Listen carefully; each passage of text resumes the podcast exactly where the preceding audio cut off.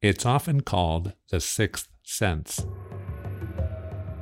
It's how we know where our body parts are a hand, a foot without having to look at them.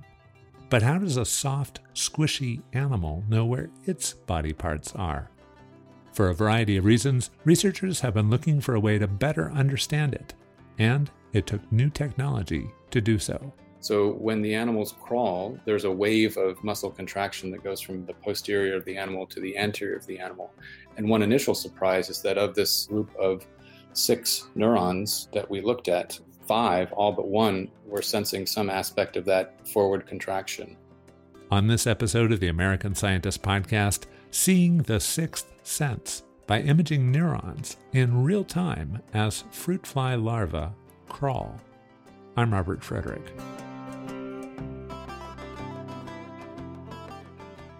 The proprioceptive system is the special set of nerve cells it takes for us to know where a finger, hand, arm, toe, foot, or leg is without looking at them, and at least at a basic conceptual level, understanding how it all works seems straightforward because our body's parts are connected to one another by a fairly rigid skeleton.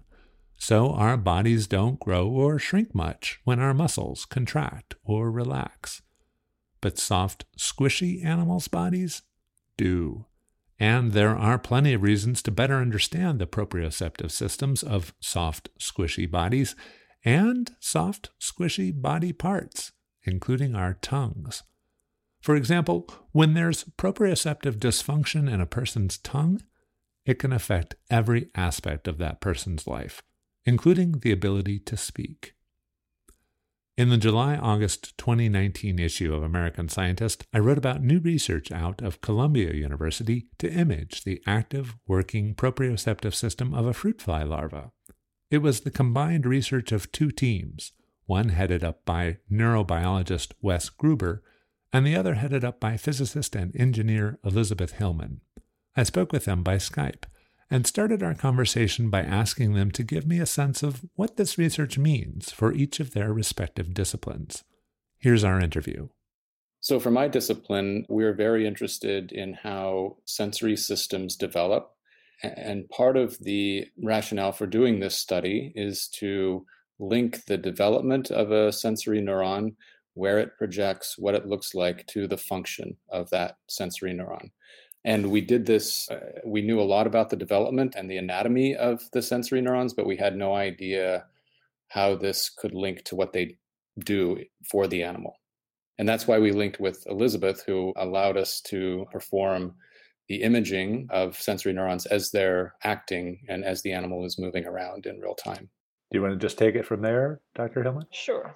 Well, so I am originally a physicist and I caught this bug of really enjoying making imaging systems and making new ways of being able to see living systems that allow us to actually directly visualize what's going on. And so we developed this technique, SCAPE microscopy, which is swept confocally aligned planar excitation microscopy, a few years ago now. And it just sort of evolved as a technique. My hunch was that we could use this method to get to faster three dimensional microscopy. And as the technique sort of got better and better, I started to show it around to my colleagues at Columbia and various people. And I met Wes quite a long time ago, and he said, Well, you know, I study these Drosophila larvae and I want to be able to see them crawling.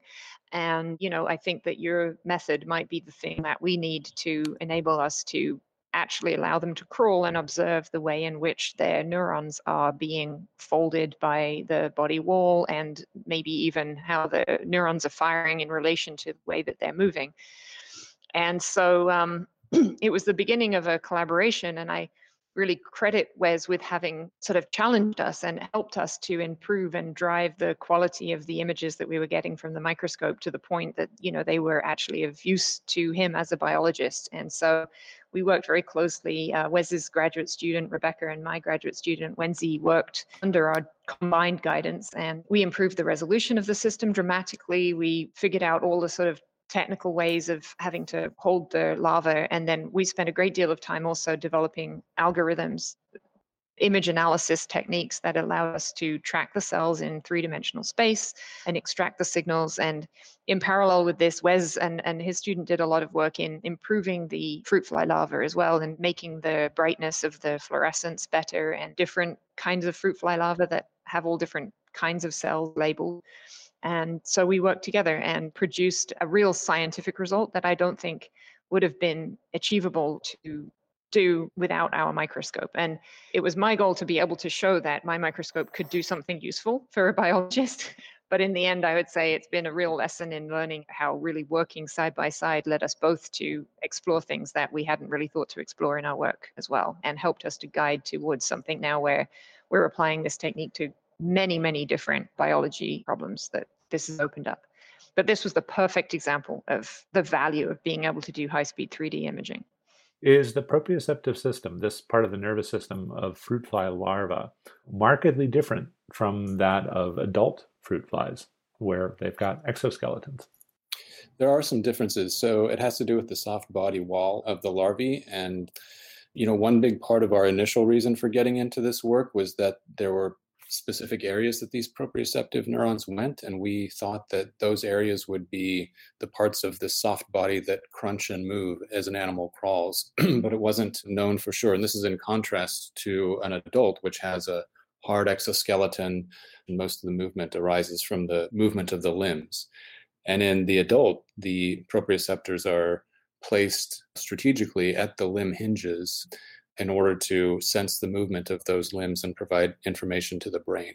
Whereas we didn't know the dynamics of this soft bodied proprioceptive system in the larvae, but we had some ideas. and that's where the imaging was really important to test these ideas about the movement and what those movements did and what they signaled to the brain. So, starting this study, what was the understanding of how these sets of neurons, the proprioceptive system, functioned?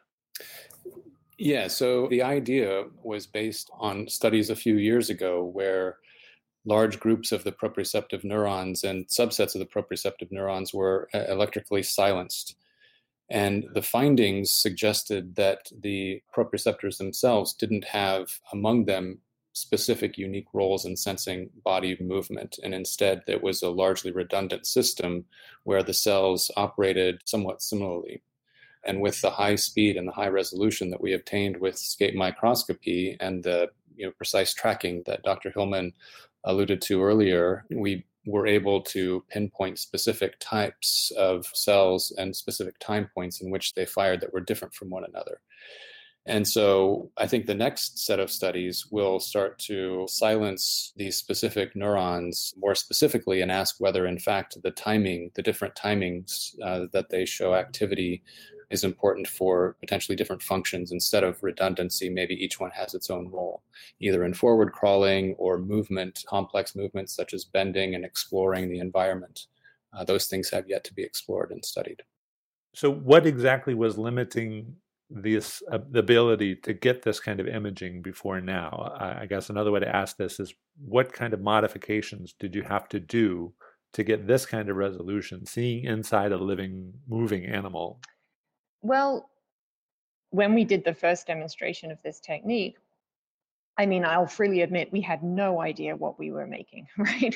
We sort of broke all the rules that people had been following about how you should make a light sheet microscope. And so we just wanted to see if it was possible to form an image using this crazy idea of kind of moving the sheet backwards and forwards and then re-imaging it back onto a camera and at the time we didn't really recognize all the benefits of it and we, we didn't really recognize you know the places where we would be able to improve it. It took a lot of tweaking and thinking really carefully about every single component of the system.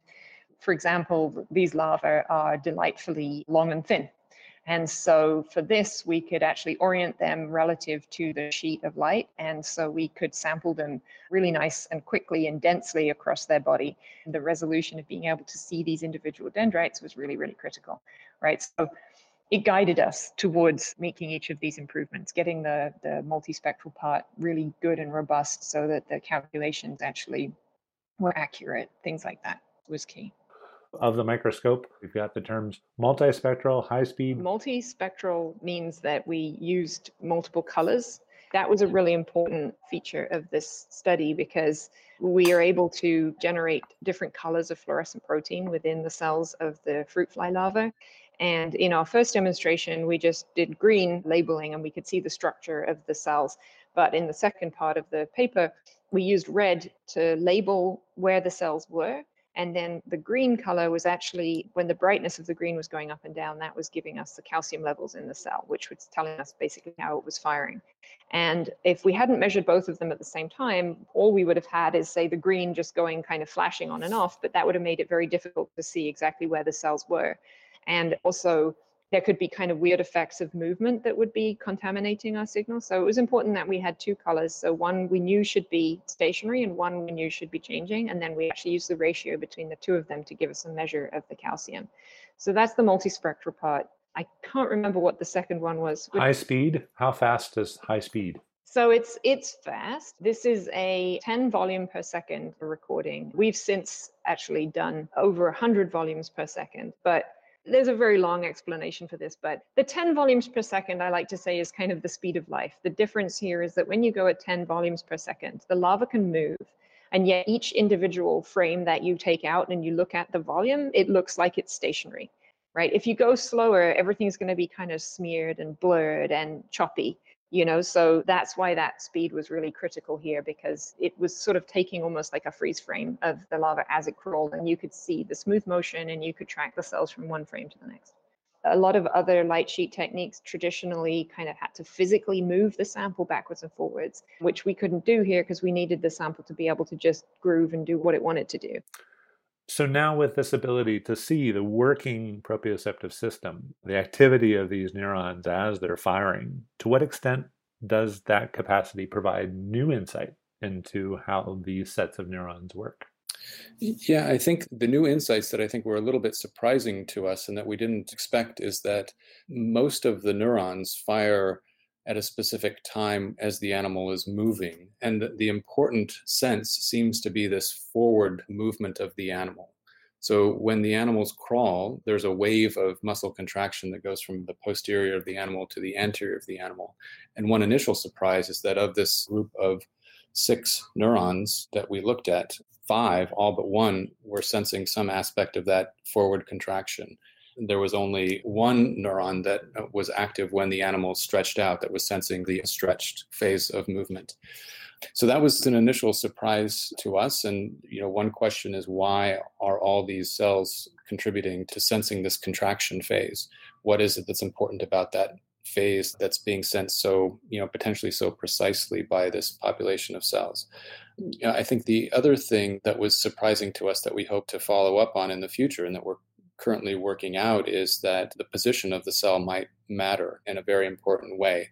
Uh, the projections of these cells go to specific places on the body wall, and when that body wall crunches, the cell fires.